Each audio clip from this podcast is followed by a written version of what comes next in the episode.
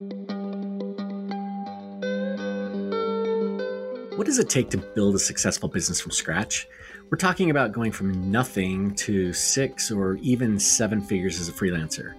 Well, it's not one simple thing, but it's instead it's a lot of things. Things like choosing a niche, encouraging referrals from your best clients, to building multiple streams of revenue. Our guest for the 222nd episode of the Copywriter Club podcast is Brandi Mowles. Brandi has built a successful business by trying different things and leaning into the stuff that works the best for her. From her start as a VA to her role as a Facebook ads consultant and now as a coach and business strategist, she's taken a step by step approach to creating a business that works for her. We think you're going to like what she has to say. But before we jump in with Brandi, this episode is brought to you by the Copywriter Accelerator, our program for copywriters who want to build a solid business foundation for everything they do. Our members work through eight different modules together covering topics like branding, pricing, client management, and getting yourself in front of the right clients. If you've struggled to get traction in your business, or you're making a change to the kinds of clients you want to work with, or simply want to get better at your processes and the services you sell, you owe it to yourself to learn more at thecopywriteraccelerator.com. So let's go to our interview with Brandi and find out how she got started in business. I am a first generation entrepreneur. I always like to say I did the traditional route, the thing that I was supposed to do. I went to college and then decided I was going to go to law school with no intention of ever becoming a lawyer. I just had no idea what I was going to do after college. And then I found network marketing and I really liked the idea that as a female, there was no glass ceilings, that I could go as quickly as I wanted.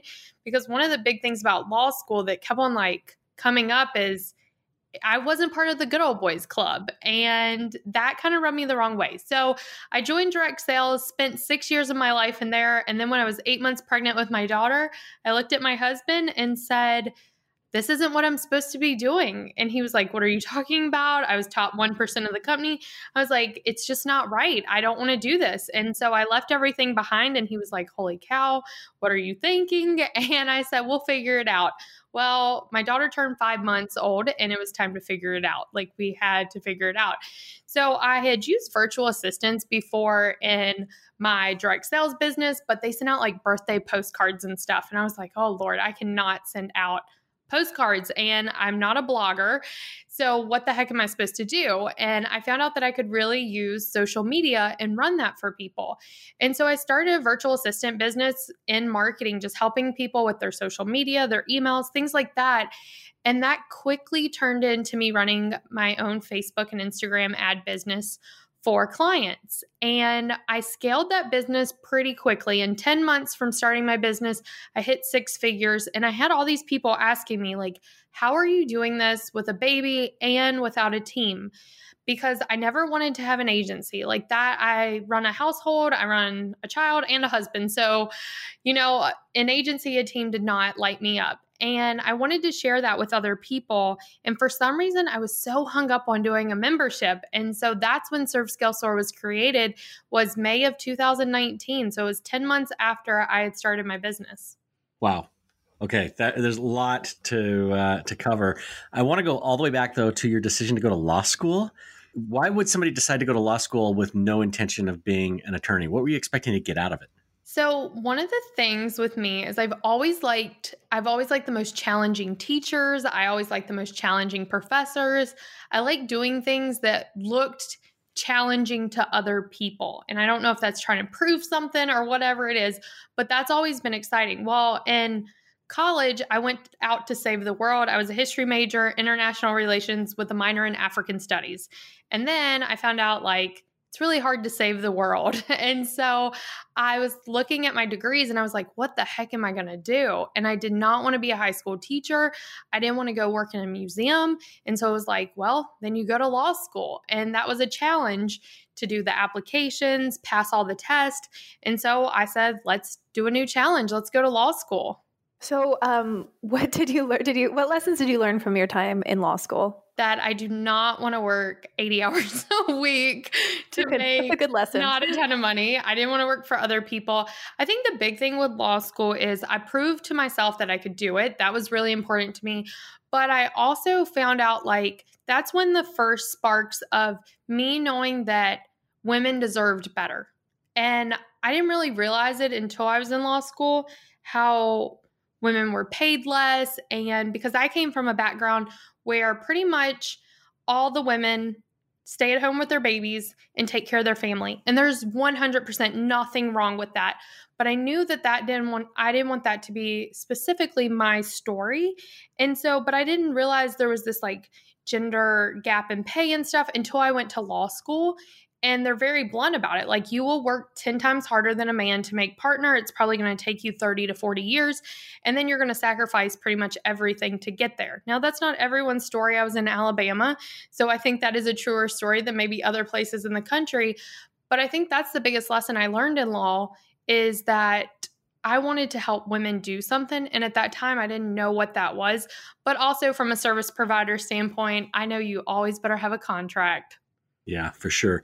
Okay, so moving forward from law school then into doing direct selling. Direct selling oftentimes gets a really bad name, sometimes for very good reasons.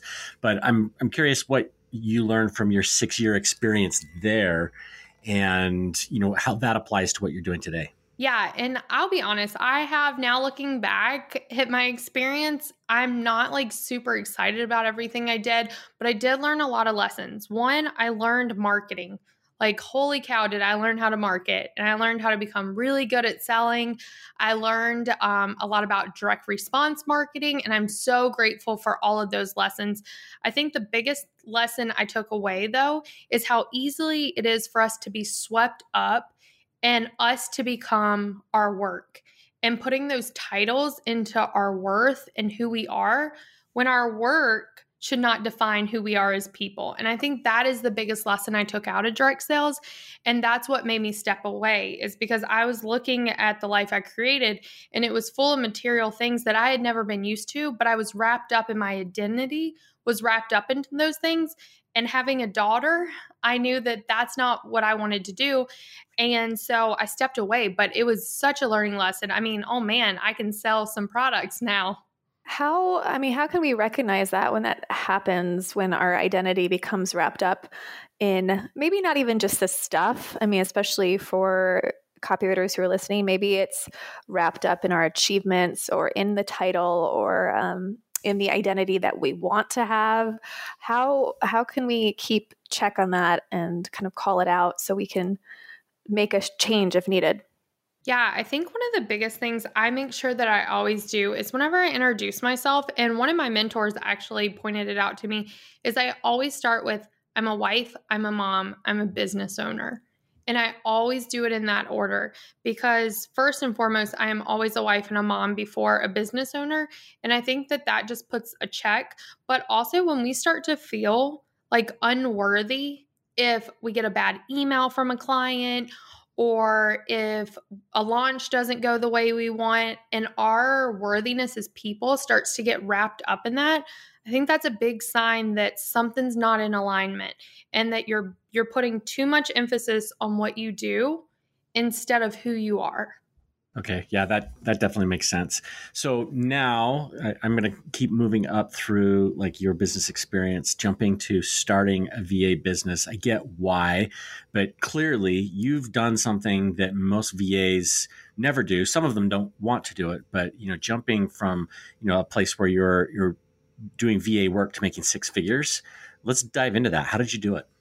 Yeah, I think the big thing was I got super specific on what services I was going to offer. So when I first started, it was like doing everything, charging hourly, like just taking anyone that came to me. And that doesn't serve us to, it will until you get to a certain point, And then you're going to max out on hours. You're going to max out on clients and you're not going to be at the place where you want to income wise. So, soon as I stopped working with everyone, raised my prices and got super specific on what I was going to do. So for me, it was Facebook and Instagram ads, but it wasn't just that. It was Facebook and Instagram ads for course creators who were launching because I found that that was my sweet spot. And so I got so specific that when someone said, Oh, you're launching a course, you have to go find Brandi. Like it wasn't just I'm, and for your listeners, copywriter, like there's so many copywriters, but who are you serving or how specifically are you serving them? And so soon as people can start remembering what you do very quickly and associating your name with what you do, holy cow, the floodgates just open up. And I always led with value. So instead of when you see someone in a Facebook group say, Hey, I'm looking for a copywriter, and just posting, like, here's my website, I would make a video on my phone and it would just say, like, Hey, my name's Brandi, and gave like a quick thing. It was less than 30 seconds. And I would post it in the comment and be like, I made this quick video for you. So adding that value from the beginning served me very, very well with getting clients. So more specifically, because it, it, obviously just choosing a niche isn't enough. You've got to get known for that. It was the videos that you were sending out that got you known as the the VA to help with course, you know course creators who are launching, or were you doing even more beyond that? I think it's getting results for your clients. It is showing up in these Facebook groups in a more way, like because people will search. Not everyone posts. People use that search function if you're using Facebook groups, and they'll see like Facebook ads for me, example, and they would search. And of course, they're going to go to the person who created a video because it stands out from anyone else. And then having those results to back that up, I think served me so, so well. And then uh, asking my clients for referrals. I was never afraid to ask them if they knew someone who needed my help. So you were actually posting the video in the Facebook thread when somebody had a question. You were just dropping the link in that thread. You weren't necessarily sending them a a private message? No, I was uploading the video right there in the thread. Smart. Okay, cool. And uh, I'm just wondering, you know, we, we talk about niching a lot too, and clearly it's it's worked well for you. It works well for copywriters. Do you think there was a grace period in there before you really specialize where you almost need to work all the projects, work all the crazy, you know, hourly and like take this, take that to figure it out. This is kind of the ongoing conversation we have with copywriters who are really new and are kind of like, well, I don't even know what I want to specialize in. I'm just so new. Um, how, what do you teach about that or how, how do you view that and especially with newer copywriters? Yeah. So I think the first thing is we should never be charging hourly. I just don't think any of us should work hourly because once we start it, it's like a hard cycle to break. So even like new copywriters, new service providers, but you can start a little bit broader and then niche down. But I say the quicker you do that, the better because I rather someone start niching down sooner and then decide like they want to work with another industry and pivot then start super, super broad and get stuck doing all these things. Because I think sometimes we think that we're stuck. And that's the great thing about the online business is we can pivot. This is not a 9 to 5. We don't have a boss telling us you have to only do this one project. We can always pivot. So I started out my ad business working with local businesses and then quickly was like, I don't like this. I'm going to try out an online business. Tried it out, fell in love with it and quickly niche down. It was a like 60 day period. So I don't think that it needs to go out further. And I think the big thing is just always remember you can pivot and change your mind at any point. Yeah, I think that's such fantastic advice. I think so many people get afraid to choose a niche because they're worried that they've locked themselves in now for their rest of their career or even for a year or two. And it's so easy to try new things and even experiment while you're in a niche, experiment with other niches that you might want to play around in before you pivot. Absolutely. Okay, so you mentioned the referral, uh, asking for referrals from your clients. Could you walk us through the script of how that worked? As you, I, mean, I know you probably weren't working from an actual script, but as you reached out to clients asking for referrals, at what point of the project did you do it? How did you make the ask? And, you know, maybe some of the results that you got? Yeah. So a lot of the times I had a survey that went out to my clients. It was like, let me know how I'm doing. And it was a survey. Well, one of the questions in the survey is, do you know about my referral program? And of course, they would say no. But that opened up because I never told them.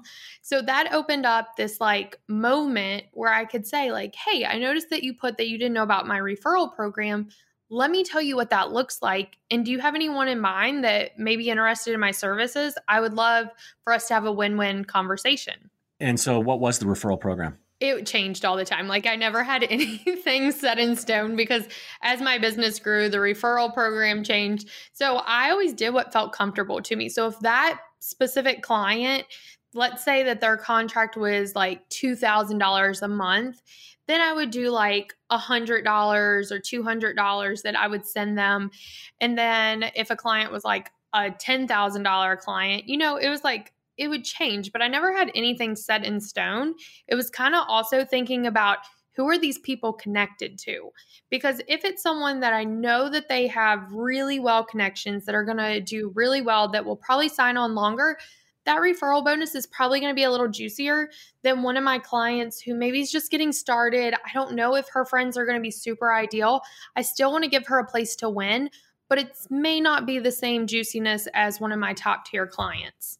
So you were basically customizing a referral fee and and then just using that to start the, the conversation about who they might know that you could help. Yes.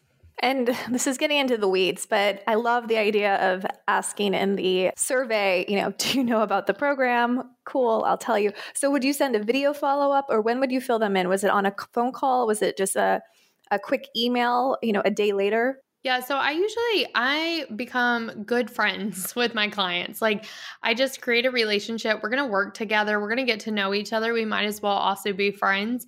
And so most of my clients because of that relationship, I could send it in a message on Slack, I could send it in a box, I could send it over an Instagram message, and it just felt like two friends hanging out like trying to help each other win. Okay, cool. And can we talk about the breakdown of uh, that at that stage in your business when you were working at, with Facebook ads, Instagram ads, uh, to achieve the six figures?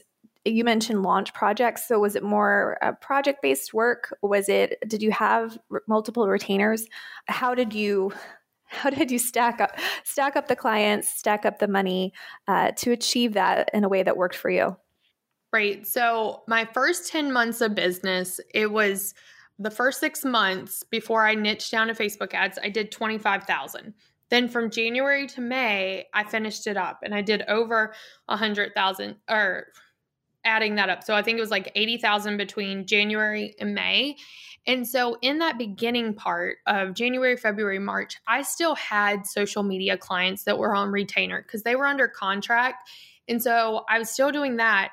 But starting in January of 2019, I stopped taking any clients that weren't Facebook ad clients. And that's when I started offering the service. Well, then come April, I had a $19,000 month and I only had Facebook ad clients. Most of them were on a three month retainer at that point because we did two months of lead generation and then their third month was a launch. Now, moving forward after that, I think it was July, I only started taking project based clients, which we would just work together for a launch. And then I wouldn't see them again till their next launch. And so that is how I like to work because I found out that I didn't like the day to day of the ads because there wasn't like a ton to do. But I love the adrenaline from the launch. And that's where I could really support them in making a bigger impact. Will you talk through what those projects looked like? How big were they? What are the kinds of deliverables that you were doing for that that project fee? Um, you know, the ten thousand, fifteen thousand dollar project fee. What did that all look like? Yeah, so there's ad managers that do all different things. I have always been the one who does the graphics, the copy, and the management. Now, not as my business grew and I was working with more business owners who had, you know, full on teams, I didn't always have to do all of that but, and especially if they had a copywriter, I much rather had the copywriter write the ad copy than me. And so, but for the most part, it was all inclusive. And I was there with them as kind of like a back call. So it wasn't just like me running their ads, but if they were like, we're not getting enough leads, I was in there supporting them and saying, like, hey, your conversion rate on your webinar registration page, we could do this one tweak and it would probably go up. So I was an ad manager, but I was everything from that traffic to the registration page. I was coming up with the full strategy for the ads. So I was anything doing with the ads, it was all on me. Seems like it could be a really good opportunity for copywriters to build relationships with Facebook ad managers to get steady work um, from these referral partners.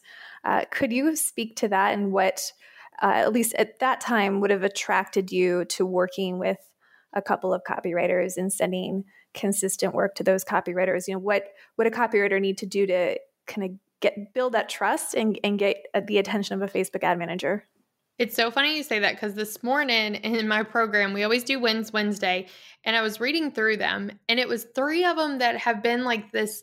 They've just been this referral machine for each other, and they all do different things. One's an OBM, one's a copywriter, and one's an ad manager. And I think the copywriter may do like all the funnel copy as well. So emails, funnel, and then the other one's an ad manager, and the other one's an OBM. So they refer each other and now they have this amazing ecosystem of just working together, but they're all making their own money. There's no like, they don't pay each other to refer each other. It's just like, you help me, I'll help you. And it's this beautiful like ecosystem. And I think that anytime a copywriter could get with a funnel builder or an ads manager and they just like help each other, I think that's magical because a lot of time our clients think that we're like the best at everything and we're not. I am an ads manager. I am not the best copywriter. And I know people who are amazing copywriters, but they could not get inside and run a Facebook ad if they tried.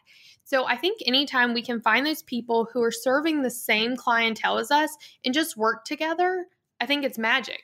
So before we jump to the next pivot in your business, you know, I'm I'm wondering okay, I'm a copywriter. I kind of want to build the same sort of business that I've heard Brandi talk about. Maybe not as uh, a VA or an ads manager, but I want that level of engagement with my clients. In addition to choosing a niche, in addition to you know solving problems in public and offering value, is there something else that I should be considering as I start to build towards that six figure level?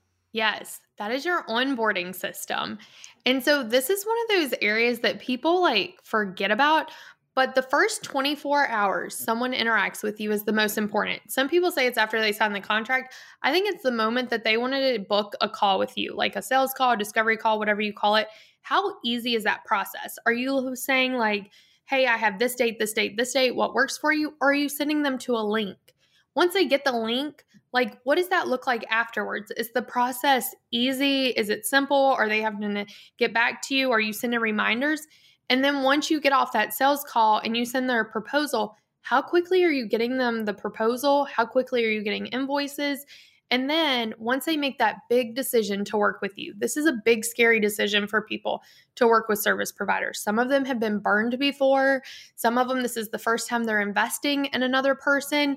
And so, what does that next 24 hours look like? I like to make sure that they have something in their hands that shows that I care. So, even if that's just their questionnaire for them to have, I like to use Bonjoro, which is a free app, and send them just a quick video that says, like, hey, I'm so excited we're working together. I just sent you over your questionnaire. Once I get that back, we're going to schedule your kickoff call, and your business is my top priority now. And just making them feel like, whew, I made the right decision. Because that first 24 hours is the most important time when working with a new client. That's such a great reminder and and you're right it's it's the 24 hours after initial inquiry and then also after the actual payment and and processing uh, that are so critical for us. All right, let's stop for a couple minutes to talk about a couple of ideas that Brandi mentioned that really stood out to us. Rob, what stood out to you? So uh, there are a couple of things that uh, jumped out. You know, going back to you know some of the things that she said about understanding where her worth comes from was one of the things. I was like, oh yeah, that's actually really important. She mentioned that she doesn't get hung up on failures in business because she knows that her worth comes from being a wife and a mom first, and uh, you know, I know there are a lot of us that you know the personal life is really where self worth comes from, and and what roots us to the things that we do. So that when things don't go right in our business, it's not that big a deal. It doesn't, you know, if a, a launch fails or if you know clients want more revisions than what we're used to or they fire us or you know all those kinds of things that can happen in business. When that stuff happens it does not mean that we're less of a person. And i know not everybody gets their value from being you know a, a parent or a partner but just simply knowing that whatever it is that we are intrinsically as humans is is valuable regardless of whether clients like us or not it has no reflection on our worth and it has no reflection in most cases about our value as copywriters. You know as long as we're able to deliver value for our clients um, just because we don't click with one client doesn't mean that we're not good at what we do. So uh, and that's kind of a, a weird thing maybe to pull out but i think it's something that's nice to be reminded of occasionally where do you get your worth from, Rob? Yeah, that's that's a good question. But I mean, I'm a I'm a dad and uh, love spending time with my kids. I'm a husband and love my wife. And then the personal things that I do in my time, you know, so spending time on my bike and you know with friends. That's that's where it comes for me. How about you? Do uh, do you see yourself as all in on business? It's all in. It's business or break or um, all in on business. Yeah. That's right. no, it's business family. Yeah. yeah. this has to succeed. No, it's, I mean, definitely the family stuff, which you've already mentioned. Uh, but yeah, I think I also like, I see my worth as a creative. So I kind of, it's broader than even copywriting. Um, I guess you can say you see your worth as a writer. And so even if copywriting doesn't work out or you have a bad project, doesn't, break your image of yourself as a writer um, and a creative and someone who enjoys, you know, reading and learning. So I think those, not necessarily hobbies, but other identities that we hold can help during hard times or if there's any negativity. Yeah. I mean, we spend so much time in business that it starts to feel like the thing that gives us value. And I, again, it's just important to remember that that's not where all value comes from. In fact, it may not even be where most of our value comes from. Right. Yeah. So, what else stood out to you? Okay, so um, I love what uh, Brandi shared about finding clients and building her business through providing value uh, in comments and Facebook groups, which we've talked about before. Uh, but what Brandi does that I love is she she'll actually answer questions and record a quick video, maybe 30 seconds, and post the video in the comment thread to answer that question, which you know you can do anywhere, right? You don't have to necessarily do that on Facebook, but it's such a great way to stand out and to look at any social media platform as a search engine where people are actively, especially in Facebook groups, people are going in there, they have questions, they're looking for answers. And so they're searching and they find the question that you're addressing and then they scan all the comments and they see one video, they're probably going to watch that video. And I think that's a lot better than just responding or sending private messages, which again, we've talked about that before. So I just think it clearly worked for her and it's worth considering if you are struggling to find clients or to show value uh, in the the market. Yeah, it's definitely a great way to stand out, assuming that the groups that you're in allow for video comments, that, that kind of thing. Obviously, you'd want to stay within the rules, but it's it, it's going to stand out against a another comment, and like you said, it's going to be really different from a private message, which is the absolute worst way to respond to things in Facebook. You want to solve problems publicly. You want people to see that you're an expert when they're solving other people's problems. That's one way to build trust when you're in Facebook groups or on LinkedIn, whatever, and, and taking people to a direct message. You might be thinking, oh, I can close a sale here. But what you're really doing is cutting off a potential for however many other people see the thing that you're doing to also close a sale with you. Yes. And uh, something else that Brandi shared that was really uh, smart and we could all copy, right, is the her referral program that she, when she um, offboards clients, she sends them a survey. And one of the questions is, Do you know about my referral program? And probably most people, most clients say no, but it gives her an opportunity to drop and plant that seed and then follow up with them and say, hey, you didn't know about it, but here, let me tell you about it. And so I think it's referral, asking for referrals. Um, is challenging for a lot of us. We, we, aren't doing it. Most of us are not doing it. Um, so this kind of makes it easy to hack the system and to insert it and possibly get referrals without having to directly ask for it out of the blue. Yeah, that's exactly why I like this approach. She doesn't really have a system and I know we've talked in, you know, our think tank group and with others that you know, the referrals are really important and you need to be asking for them. This just is a really easy way to open up the conversation so that somebody actually is approaching you saying, "Wait a second, I might have somebody to refer to you. You know, what does that referral program look like for you? And whether you end up giving somebody, you know, something as simple as a, a, Starbucks gift card or whether you give them a percentage of the sale, whatever that looks like is entirely up to you. But I love that it flips the script a little bit so that your client is actually asking you instead of going the other way around. I, I think it's brilliant. Yes. And uh, she also shared the importance of the first 24 hours of interaction with a new client. And, you know, so we, we kind of know this, but it was such a great reminder that, especially with a prospect uh, related to a sales call, you know, as soon as you have that sales call, those first 24 hours are critical. Like, what is the follow up? Do they know what's happening next? Are they getting any information they need from you? or getting information from them? Is, are you sending the proposal? Is there a follow up call? And then also, once you book um, or land a project and get the yes, what happens during those 24 hours? And I think that's actually probably where a lot of us might drop the ball once we get the yes and the approval for a project. It's like, great, okay, cool. I know I'm going to start with this client, but I'm not necessarily sending anything immediately. So she, you know, she shared the idea of sending a quick video when you have a new client that accepts your proposal. That's something I've started doing because it's so easy. Like there's no reason you can't record an informal 30 second video for new clients. So that's one way you can just easily do something to keep them excited and engaged and remind them that they made a good decision. Yeah, this was something that when Brandi was talking about it, uh, it was one of those things I was like, ugh, I need to do this better. And I'm even thinking about things that when we do things together, Kira, and the Copywriter Club, you know, sometimes we're uh, a little slow, sometimes welcoming people to, you know, the underground or, or whatnot. So uh, making sure that that first 24 hours is really solid, it's, really the time where you're confirming the purchase, you know, where somebody has just given you money and said, Hey, I need help with my copy. I think you're the right person to do it. Here's, you know, $5,000 or $500, whatever that amount is. And they don't hear from you, you know, there's, you know, the buyer's remorse starts to happen. Maybe some doubt creeps in. So it's really smart to follow up and say, I'm on this. Uh, you know, here's what the relationship looks like, or just starting, you know, the the project in some way that confirms that purchase intent and helps people feel really good about what why they're moving forward with you.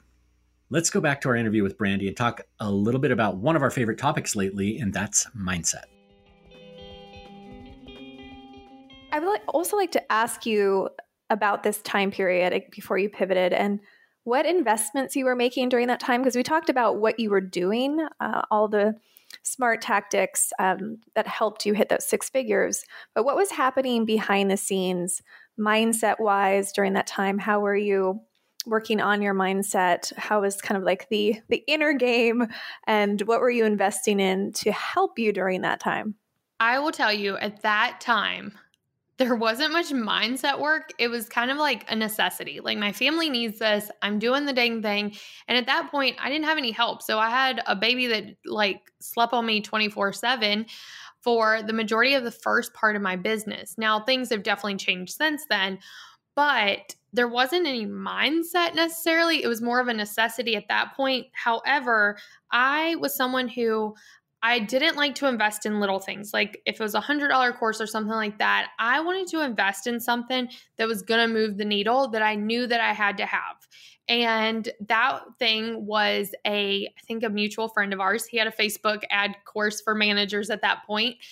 And I invested $3,000 and it's the most I'd ever invested in an online course or anything. And I said, I'm giving myself four weeks to get through this thing and then it's going to take me three clients because I was I was like I can charge a thousand dollars just getting started for a client. Said I have to get three clients to pay this back.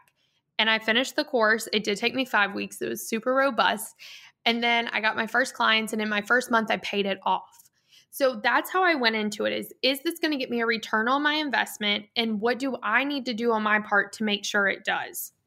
Okay, let's talk about the pivot. Um, so uh, what triggered that pivot in your business? You have this successful six figure business, and then you build the membership. Um, what what triggered you to build the membership? It sounds like people were asking you, "Hey, how did you do this?" So maybe that's part of the answer. But what triggered it, and then what did it look like when you decided I'm going to create this membership? What were the first few steps? The funny thing is, I went into my virtual assistant business with this like gut feeling. I can remember it saying like, this is not it, but this is my stepping stone. I don't know what I wanted to do, but I just had this gut feeling. And it took me until May when people did start coming to me and they were like, Brandi, when are you going to do something? Can you help us? Like, we really want to know how to do this, what you're doing without a team, like your systems, all that kind of stuff. And so that really did propel me into creating the membership. I don't tell this story a lot, but it, that year in January, I went through and created this whole beautiful funnel. It was a $47 offer, thinking like it was going to change my life. And three people bought it. And I like just gave up and quit and was like, I'm never creating another product again. I can make so much more money with my services. But for some reason, when people started coming to me with this, it was something that I was so passionate about and really wanted to help people. And so I was like, okay, we're going to do this. And even if no one purchases, I'm committing to making this thing work because I was so stinking passionate about it. So what did it take to then go from three people bought to, you know, where you are today? Like what did you do to turn the dials, pull the levers, what, you know, what were you doing in order to get your name out there, people interested, people buying? Yeah, so that thing in January that only 3 people bought was all about Facebook ads. And I was doing that on the day to day and it didn't light me up, but helping other moms create freedom and flexibility like lit me up. So I think that was the big thing finding something not because I thought I could sell it, but something I was truly passionate about.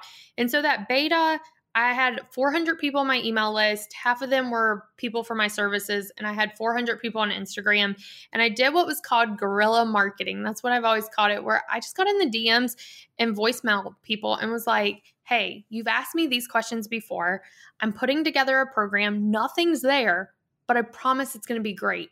And I'll do a one on one call with you, but just give me a chance for 30 days and see what happens. And so 23 people joined, and I still didn't worry about my email list. I still didn't worry about posting on social. But then I went into my first launch where I did the webinar, the ads, all of that. And from there, it was a $43,000 launch. And then it just snowballed. Even to this day, I don't have a big audience because I don't focus on social. I focus on those needle movers. And I think launching is the best needle mover because you see a whole bunch of people in a very short amount of time and you can figure out really quick what's working and what's not. Okay, so I want to ask a couple questions, just the details of the launch that you did. The price point was uh, how much? Yeah, so uh, when I did not my beta, but my real launch, it was uh, seven ninety seven for the year or sixty seven dollars per month. But I did decide because of how juicy the content was that it was a year commitment because I also know business doesn't happen overnight. So it is a membership. There's monthly deliverables but it's 797 for the year or you can do break it up into 12 payments of $67 you don't really get a discount for paying for the year. And the month or the annual commitment which is a really good idea. Okay and then how big was your list when when you did that launch? 400 and did all of your sales come from your list or were you doing affiliates or you know sharing it in other ways? So um, I think only three people actually signed up for my list. My webinar, I added 700 people to my launch list during the webinar. So I was running ads. I spent $2,000 on ads because I took the money from my beta, put it towards my webinar launch, spent $2,000 on ads. And then that resulted in it was pretty much all cold traffic because I didn't have an audience. Okay, cool. And then, uh, how often would you launch after that? Was it just once a year, or you know, how did you continue to grow you know, moving forward?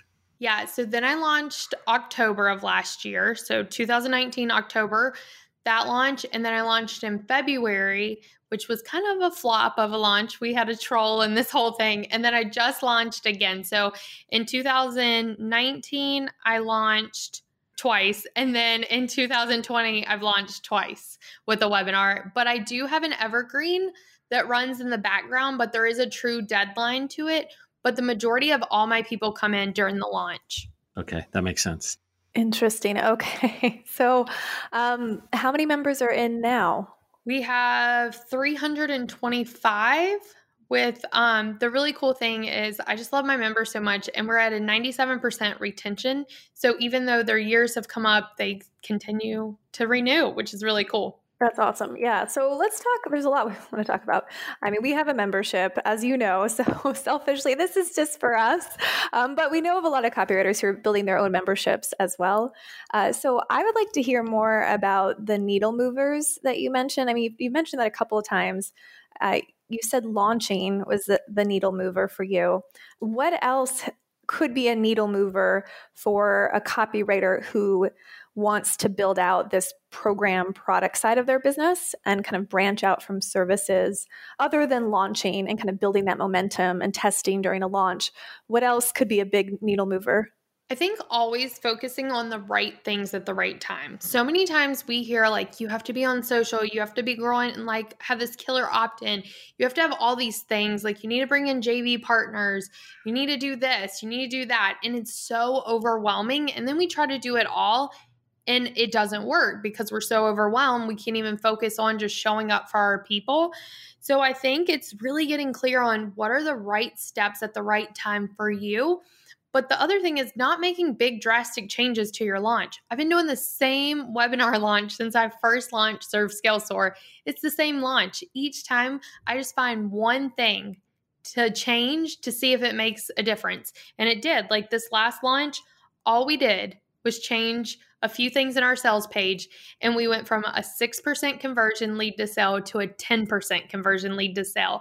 And that's a 4% increase on the same launch list. That's bananas. Like just making small changes and the fact that I know that's exactly what made the change. It's not like I changed 10 things and then was like, wait, what actually made the difference? I'm very in tune with what's actually making the difference.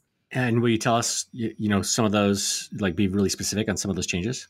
Yeah. So, I mean, with the sales page, it just, I've always relied on my webinar because my webinar converts so well. And then February, we had a troll, and my webinar conversion rate went from 22%, which I know is crazy, down to 5%. Whoa. Yeah, so wait, tell us more tell, about yeah, that. Tell us about the troll. Who, who is the troll and what did he do? Who is this or troll? she do? Well, it's just like one of those things. I have always been like, oh, I don't get mean comments on my ads or anything like that.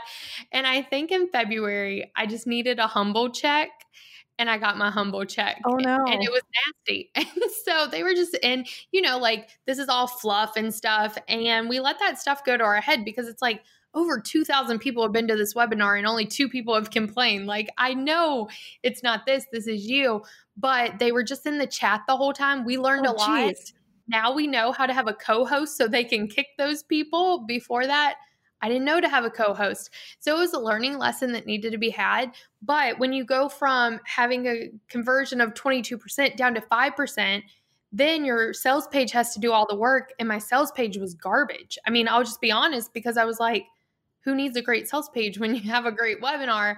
But what I found is this is something that needed to be a priority. So I redid my full sales page to make it a true, like, meaty sales page where someone would want to join my program even if they didn't watch the webinar. And it made a huge difference. But another small tweak is on my conversions for clients, my ad manager course, we made one change, like the tiniest change this time.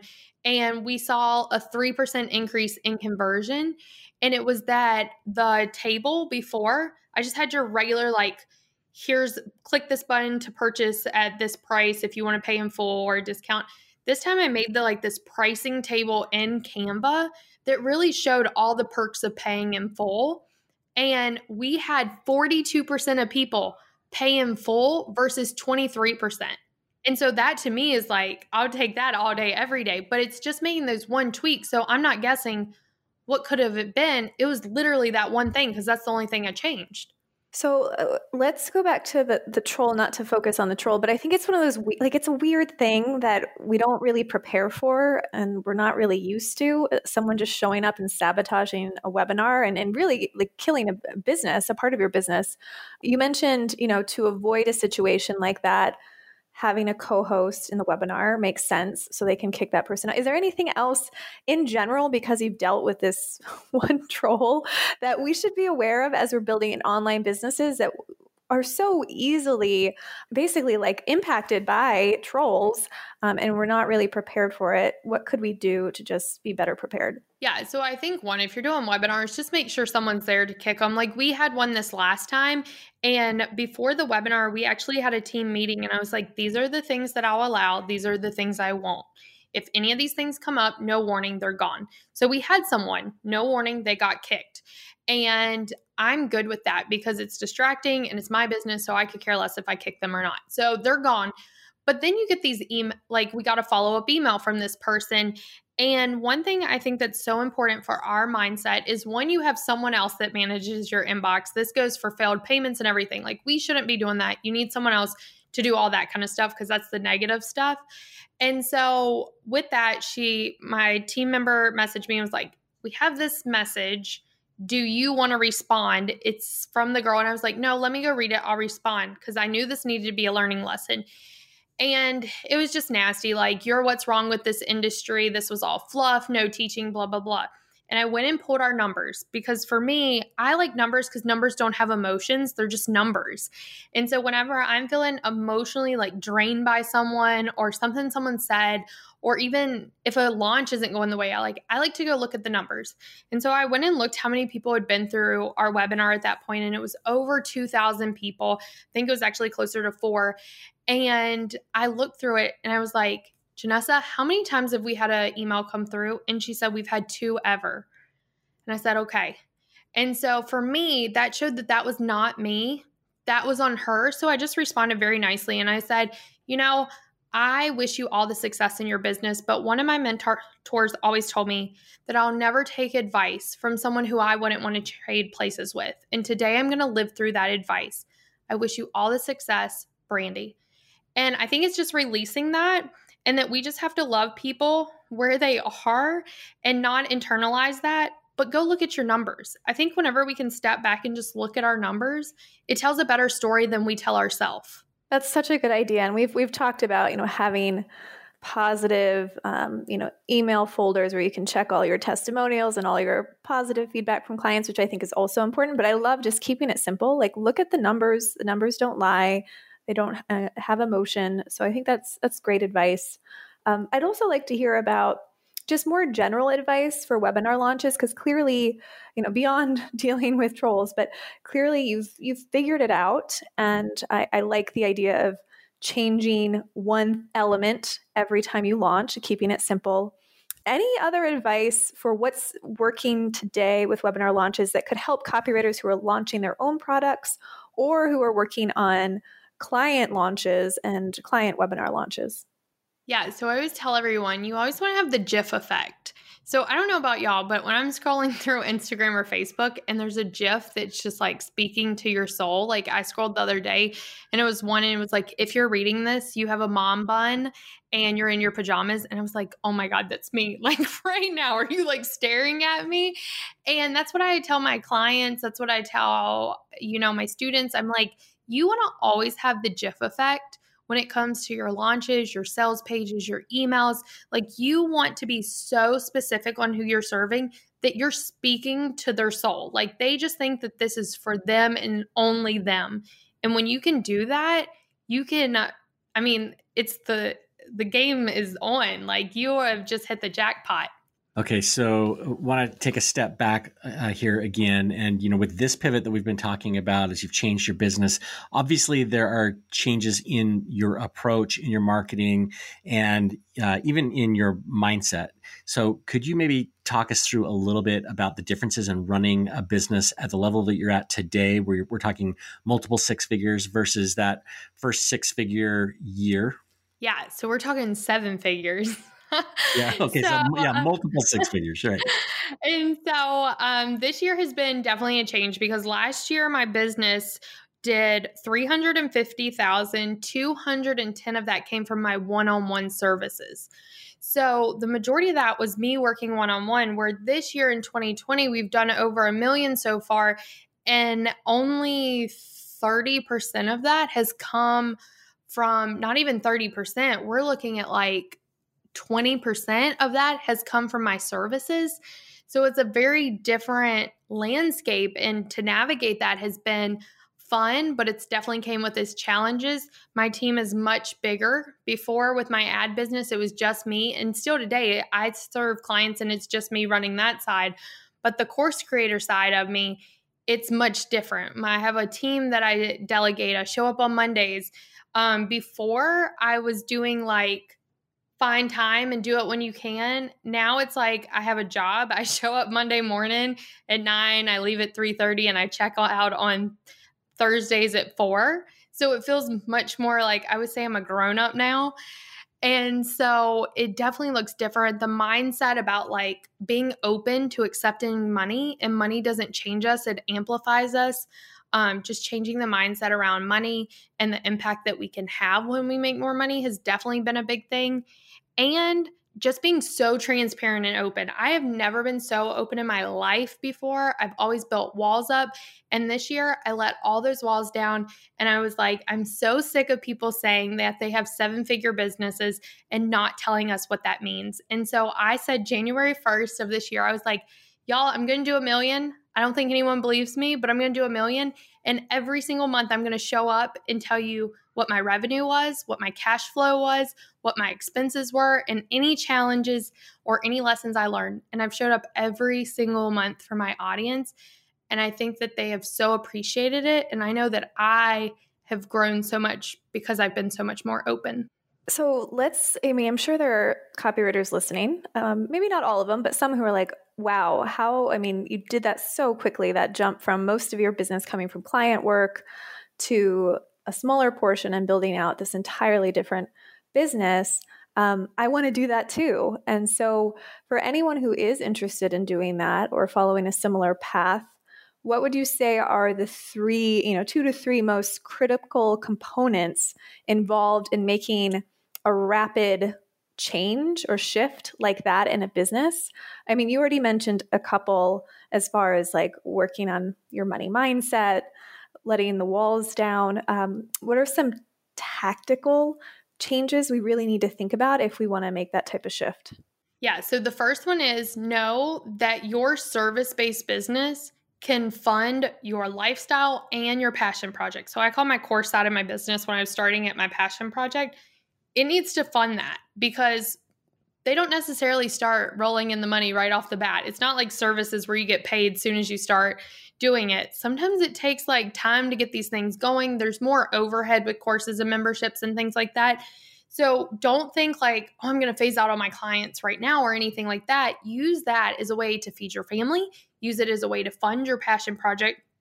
And then I would say that's the first thing is like, make sure that you have like you're not financially strapped and stressed about where the money's coming from and stuff like that. I don't think it serves us just to drop all of our clients to start a course or membership. The second thing is get clarity on what you want out of your life. I think so many times we think like, "Oh, I want this business. I want this business." But what do you want your life to look like first? And then how can your business support that? So I always come at it January I was like not only did I say I wanted a million dollar business, but I also said I was only going to work 4-day work weeks because I found myself working Monday through Sunday and get my daughter saying, Get off phone, mommy. And I didn't want that to be my story this year. And I didn't know what 2020 was going to look like. But in January, I said that. And that's been true for pretty much every Friday I've taken off. So I like to look at my life first. What do I want out of my lifestyle? How much money do I want to bring into my life? How much do I want to donate? All of those things. And then how can my business support that? And really take inventory of like, how do I need to show up in my business? How much does my course need to make? How much do I need to make as a service provider? Like really evaluating those things. I would say that that's the second thing. And then the third thing is you just have to be willing not to give up. Like we had a troll come in February. After in January, I was like, I'm doing a million and totally tanked our launch. And I could have right then been like, millions done. Like it's not happening. But I knew that that wasn't the end of it. Like we had so much time to make it up. And so you just have to be committed. If your first launch doesn't go well, you're committed to doing another one. That launch that doesn't go well is not the last launch you'll ever do. If you put out something and only one person buys, let's go back to the drawing board and see if your messaging can get clearer. And so, not giving up, that's the next thing. Yeah, and part of this year, you mentioned that you were going to be very open about all of the things that you were sharing. So, what is the information that you were sharing? I know you've you've shared income numbers, uh, you know how you've done things. Maybe give us a little bit more depth on that. Yeah. So in my podcast episode, I always put the numbers at the last because I think some people probably just listen to hear those, but I want them to hear the other stuff behind the scenes, the nitty gritty, the things that people don't talk about, like how in the beginning of the year, I really struggled with being a present mom, like not being able to shut off, like even though I was taking off the time, not being able to shut off my work brain and be able to sit on the floor and just play with my daughter. Like I struggled with that. And after that, I had so many people reach out and say, I struggle with the same thing and I feel like a bad mom. And it was just figuring out like what can I do to be able to shut that stuff off. I talked about how I tried to get an office and then decided I hated working in an office. So now I'm back in my home. Um, I talked about how COVID has um, affected our family from an emo- like not from a business, but I love to travel and what that's done emotionally for me this year. Or if we just come up with struggles, like I talked about the troll and my grandfather dying and stuff like that. I just got all behind the scenes of the stuff that most people don't share on their Instagram highlight reel. I did it in a way that empowered other people. It wasn't just like, here's all my problems or anything. It was a way to empower people to show, like, okay, this is what I struggled with. This is how I'm overcoming it. This is how my business is helping with that. And then, of course, I broke down all the numbers like expenses, taxes. I mean, like the whole shebang. My lawyer does not like that I do that, but we're doing it anyway. So, oh, man. I, I've listened to those episodes, a couple of those, and they're so good. And I love that you talk about um, more of the personal side and the thinking behind your business decisions before. Like to me, that was even more interesting than the numbers. Uh, I, so I, I think you do that really well. The letting your walls down and transparency. Do you think that that's something that is more necessary today with a more personality driven brands um, that are building similar businesses? Or do you think it just works it works for some people and that's great and it might not be the right approach for others? Yeah i definitely think that not everyone should be doing it. I think the way that you do it probably matters too. Like i said it wasn't me just like telling you all my problems. It was done in a very like mindful like how is this going to empower you? type of way um, i think some brands it probably wouldn't work for. I think some personality styles it would not work for um, and maybe with some audiences. I think for me and my audience they were like looking for a breath of fresh air that showed them like just because they're growing a business doesn't mean that they don't have any problems and showing them what that looks like i think my audience was just really craving that and i don't know if all audiences are craving that what has surprised you? What surprised you the most as you have really, um, you know, skyrocketed your income over the last year? Has anything surprised you where you're like, oh, I wasn't like didn't see that coming? Uh, whether it's more um, again more mindset related or just uh, directly connected to an increase in income i'm having so much fun i think that's what surprised me is i have always had like I wouldn't say I'm a fun person. Like, I'm not someone who dances around or anything like that. I'm just like, I wouldn't define myself as a super fun person, but I'm having a blast this year. Like, it has just been so fun. I have done things that have scared me, I have done things that push me and challenge me. I've laughed a lot. I've cried probably more this year than I've ever cried in my life, but not just like sad, but like happy tears. And I'm just having a blast. So I'm really curious, you know, as I look at what you've built in your business, you've got your service side, you've got the products that you sell. Can we talk a little bit about why it's so important to diversify a business and have more than one kind of income stream, especially in a year like 2020 where, you know, it's so easy to lose all of your clients in a particular niche, that kind of thing? Yeah, so the funny thing is I have tried to always diversify my income because through high school, and college, I was always working in the restaurant industry where it's very like you go in and you may have a bad night and then you don't have money for like rent. So I've, and that's when like I would pick up side jobs and stuff like that. So I've always tried to diversify my income in some way. So coming in, I just did a training on this this morning, is having all your revenue in one basket is not the best thing. And I think we've all seen that coming out of 2020 with so many people who maybe your clients were local businesses or they took a big hit and then you take a hit because you're their service provider. And so I think it's so important that we look at our business. And I like to say that there should be three revenue streams. I think your services are super important because it's quick cash injection. Like you can get people to pay you, quick cash injection. The second one is something I don't believe in passive income, but that doesn't require more of your time. So that's your leverage material, like your course or your membership. And then I also love affiliate income. And so having some type of affiliate income, even if it's like $100 a month, that $100 can make a difference. So I think if you have those three revenue streams, you're really well because I know that we had members who had to leave our membership when everything happened and we gracefully let them go. We paused some of their accounts, things like that. And I'm glad that I also had a course. And I don't think you should go out and create a membership and a course or anything like that at the same time. That's not what I'm saying. But I'm glad that I had a course that also had payments coming in. And it kind of made up for that. We didn't take a big hit, which I'm glad. But I saw too many service providers lose all their clients and they had no second stream of income coming in. And that's when I was like, man, I have to teach people like you have to have a second stream of income and hopefully a third with some affiliate income. And would you also say with the three different streams of income that you would aim them at different niches? Or would you say, hey, if I'm serving, let's say, the technology market, I can do, uh, you know, my, my services in the tech market, I can create some kind of a leverage product and also have affiliate income from that same niche? I think that if that area lights you up, then yes, I'm big on not creating something just because you think you can sell it, but because you're excited.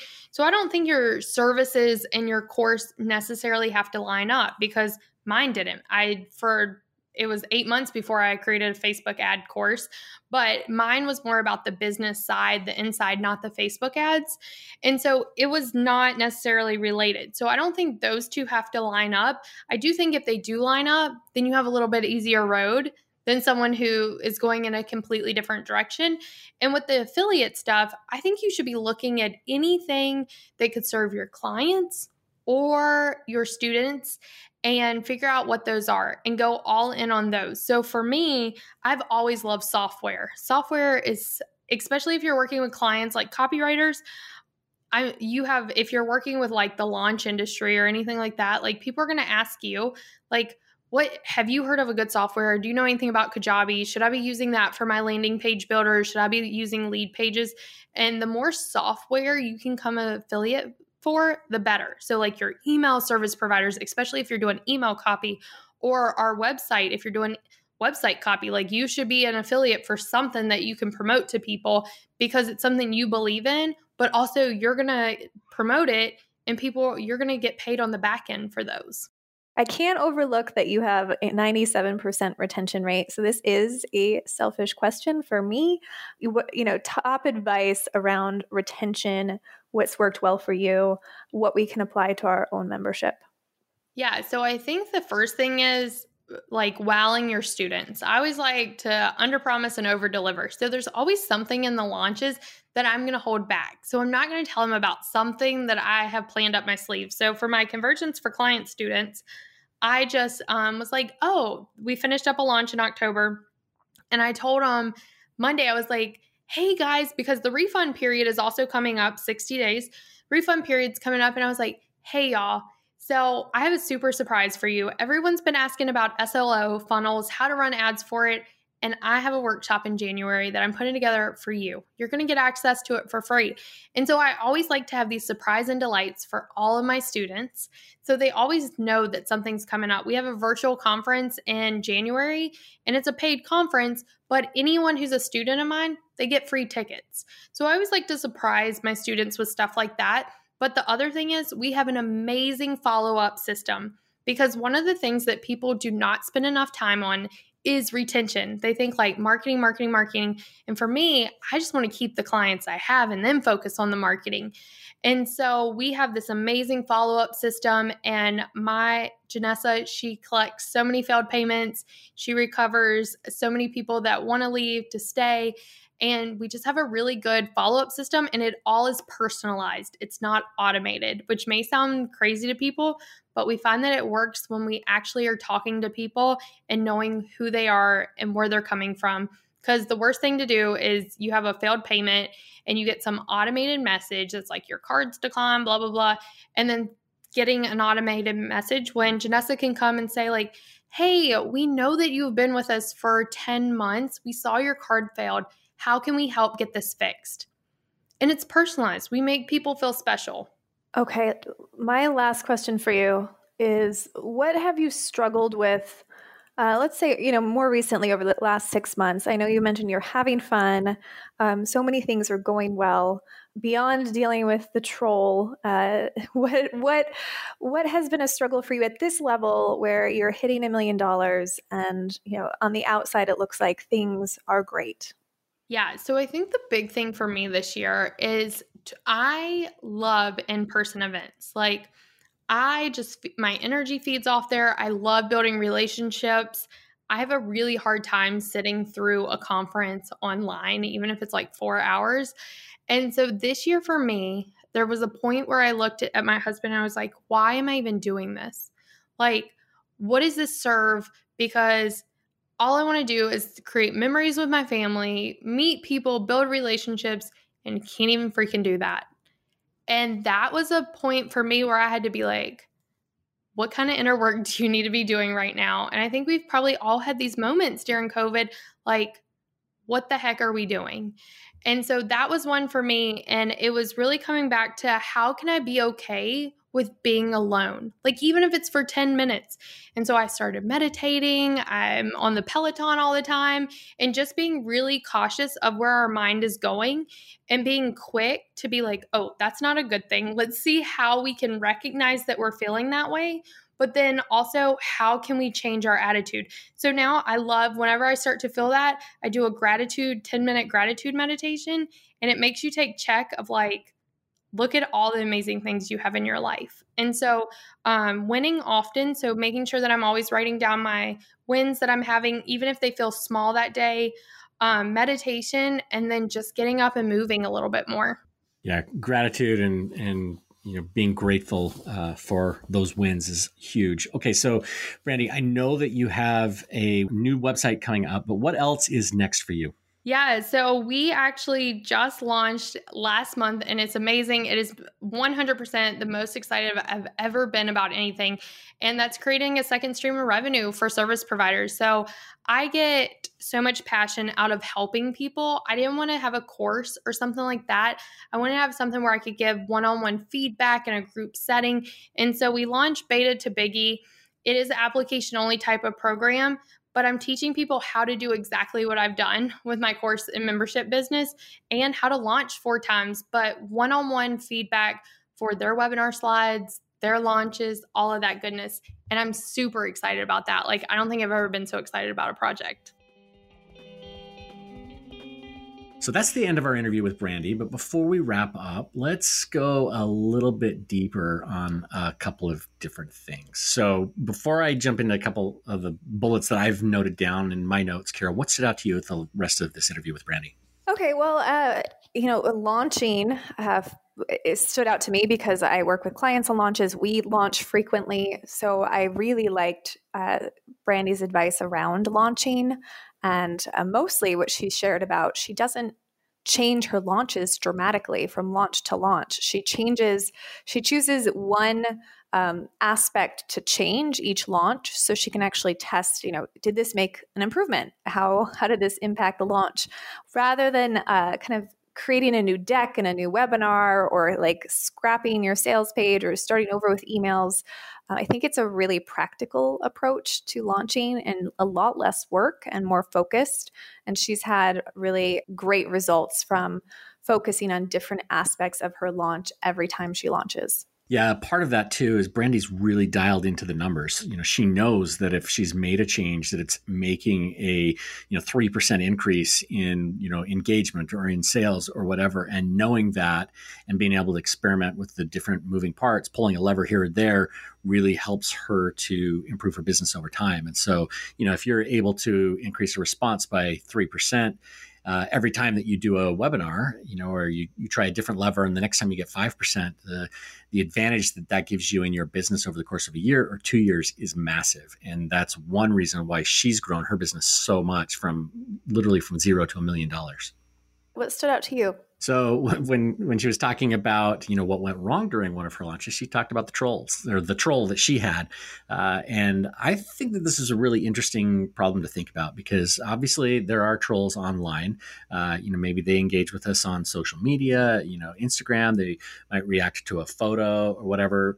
I, I don't know that we've had one troll, but we've definitely had trollish kinds of comments on some of the stuff that we've done, and my response has always just kind of been to ignore it or maybe even to delete a comment. But you know, if there's a troll that's really showing up and throwing everything off to the point where it crushes your your webinar or it kills a launch, that's that's a bigger deal. And I'm impressed with the way that she decided to move forward and and you know deal with that on a team wide basis. Trolls are are fun. Yeah, well, I think having some type of, uh, especially as you grow, and if you are, your goal is to expand, increase your visibility, you know, grow your list to thousands of people. You're running ads, especially if you are opening yourself up to that type of exposure. It's smart to think about the fact that like someone can come in and just blow up your entire launch and um, just like t- basically take money out of your pocket. And it, all it takes is one person. So it's something that we haven't talked a lot about on the show, but I'm glad she brought it up because it's a real thing. And it's also just smart to go into any webinar or any public event that you're hosting, knowing that uh, you need to be able to handle a situation where um, someone shows up and they're just like they're just ready to tear down the whole party or the webinar. And so it's something that i'll think about in our webinars. Luckily we're you know we have two people so the two of us are always running them together and i think we could handle a troll pretty well on a webinar. But it's just it's just one of those weird things that we have to think about as online business owners. This is probably one of those areas too where uh, comedy training maybe comes into play a little bit because comedians have to deal with hecklers all the time people that show up at their shows and and want to you know show their their girlfriend or their partner or whatever that they're funnier than the comedian. And so they actually learn how to deal with it. And and uh, you know i know we've talked about comedy training in the past on the podcast but there's an effect or a benefit from that kind of a thing that uh, maybe we haven't thought about. Okay well you can rob you can deal with our trolls. Yeah okay you're the comedian. I'll be in charge of the hecklers that come along. Yes. But i, I think going along with that you know sh- um, Brandi mentioned the GIF effect, and you know that the idea that you know your uh, audience so well that it's almost like when they read that GIF, that funny GIF or whatever, they're like, "Oh yeah, that's totally me." And I think when you do that with your audience, when you know them that well, and a troll comes along, uh, it's much easier to dismiss the troll. You know, it's much easier to say, "Wait a second, you're not part of this." And I think your audience comes to your defense because you know they they understand that you know who they are. Uh, you're all part of the same group, and the troll really truly is an outsider. So that's you know maybe something else that that goes along with that. If you're really connected with your audience, pro, uh, trolls are probably a little bit less of a, a problem. Okay, I feel like we're bringing on a bunch of trolls into our world just awesome. by talking about trolls today. so bring bring it on. um, okay, so also, uh, Brandi mentioned diversifying your income streams, which we have talked about, and I, you know, especially after 2020, that's so important. And I don't think it's something that we have to wait to do as copywriters and think, well, I have to just focus on my services before I start to create other income streams. It's something that you can do starting where you are today. I mean, you can create an affiliate income stream, even if it isn't huge, um, by sharing different tools with your clients and colleagues and creating those affiliate fees and exchanges and starting to collect money from that. We talk to a lot of copywriters who are creating their own products too. And so it's just something worth thinking about. I mean, I think as as I'm thinking about it, it's like money should be coming from services, programs and products affiliates, and also sponsorships, which we haven't really done as much with yet, but that's also an opportunity as you're building, uh, potentially building a media platform. Um, there's, you know, it takes a little bit more time to build that out, but there's also the upside of you can bring in sponsorship money too as another revenue channel. Yeah, you know, we talk a lot about diversity of income streams because that adds a lot of stability to your business. It makes you, you know, more flexible. But uh, when you have other income streams, you can use one income stream to fund another one. And, and Brandi mentioned that too, that she used her services to then drive and build her her membership and and the, the products that she was doing with her launches And so, you know, it's it's okay to start with one, you know, if it's service income, uh, but start thinking about, okay, how can I use this now to leverage myself into a new product or, you know, some kind of an affiliate venture, sponsorship or advertising on the platform that you build? Or how do you take that money and put it into other kinds of investments that will then pay you dividends and uh, grow in value? So there are lots of different ways to diversify your income. I think Jay Abraham maybe talks about what, how you should have seven different kinds of income in every business. Uh, I think for most of us, we'd be happy if we get to three or four, but it's a really smart strategy that helps protect you against you know, losing clients, losing a, a particular income stream, like what happened for so many people over the last year. Yeah, it just it takes the pressure off, right? You don't feel as stuck or trapped with anything or any particular part of your business. It allows you to feel more flexible and like you can kind of endure whatever comes your way when you have those multiple revenue streams. Yeah. And then I think the last thing I would touch on with what Brandi was talking about, just, you know, she was wrapping up, you know, telling us about how she shares what's going on behind the scenes in her business, how, you know, she's so transparent, not just about what she makes, but the struggles that she has and also how she's having fun. I think it's just really important to have fun in your business, to enjoy what you're doing. And you know, maybe that's something that you and I need to do a little bit more as we talk about our businesses.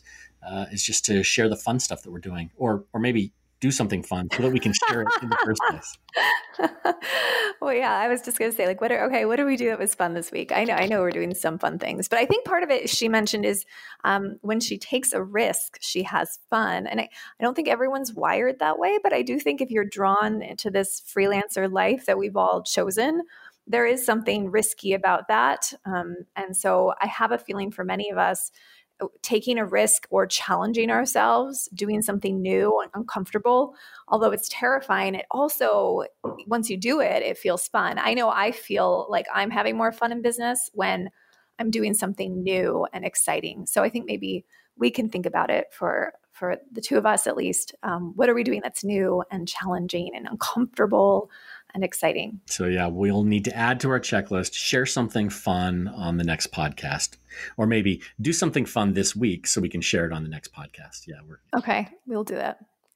All right. So, we want to thank Brandi for sharing so much detail and information about her business path. If you want to know more about Brandi, you can find her at brandimowles.com or beta to biggie.com, where you'll find information about her latest program. And you can listen to Brandi on her podcast, Serve, Scale, Soar, wherever you find great podcasts like the one you're listening to now. And that's the end of this episode of the Copywriter Club podcast. Our intro music was composed by copywriter and songwriter Addison Rice. The outro was composed by copywriter and songwriter David Muntner. If you've enjoyed what you've heard, please visit iTunes and leave a review of the show. Or even better, think of one person who could benefit from what you've heard and email them a link to this episode.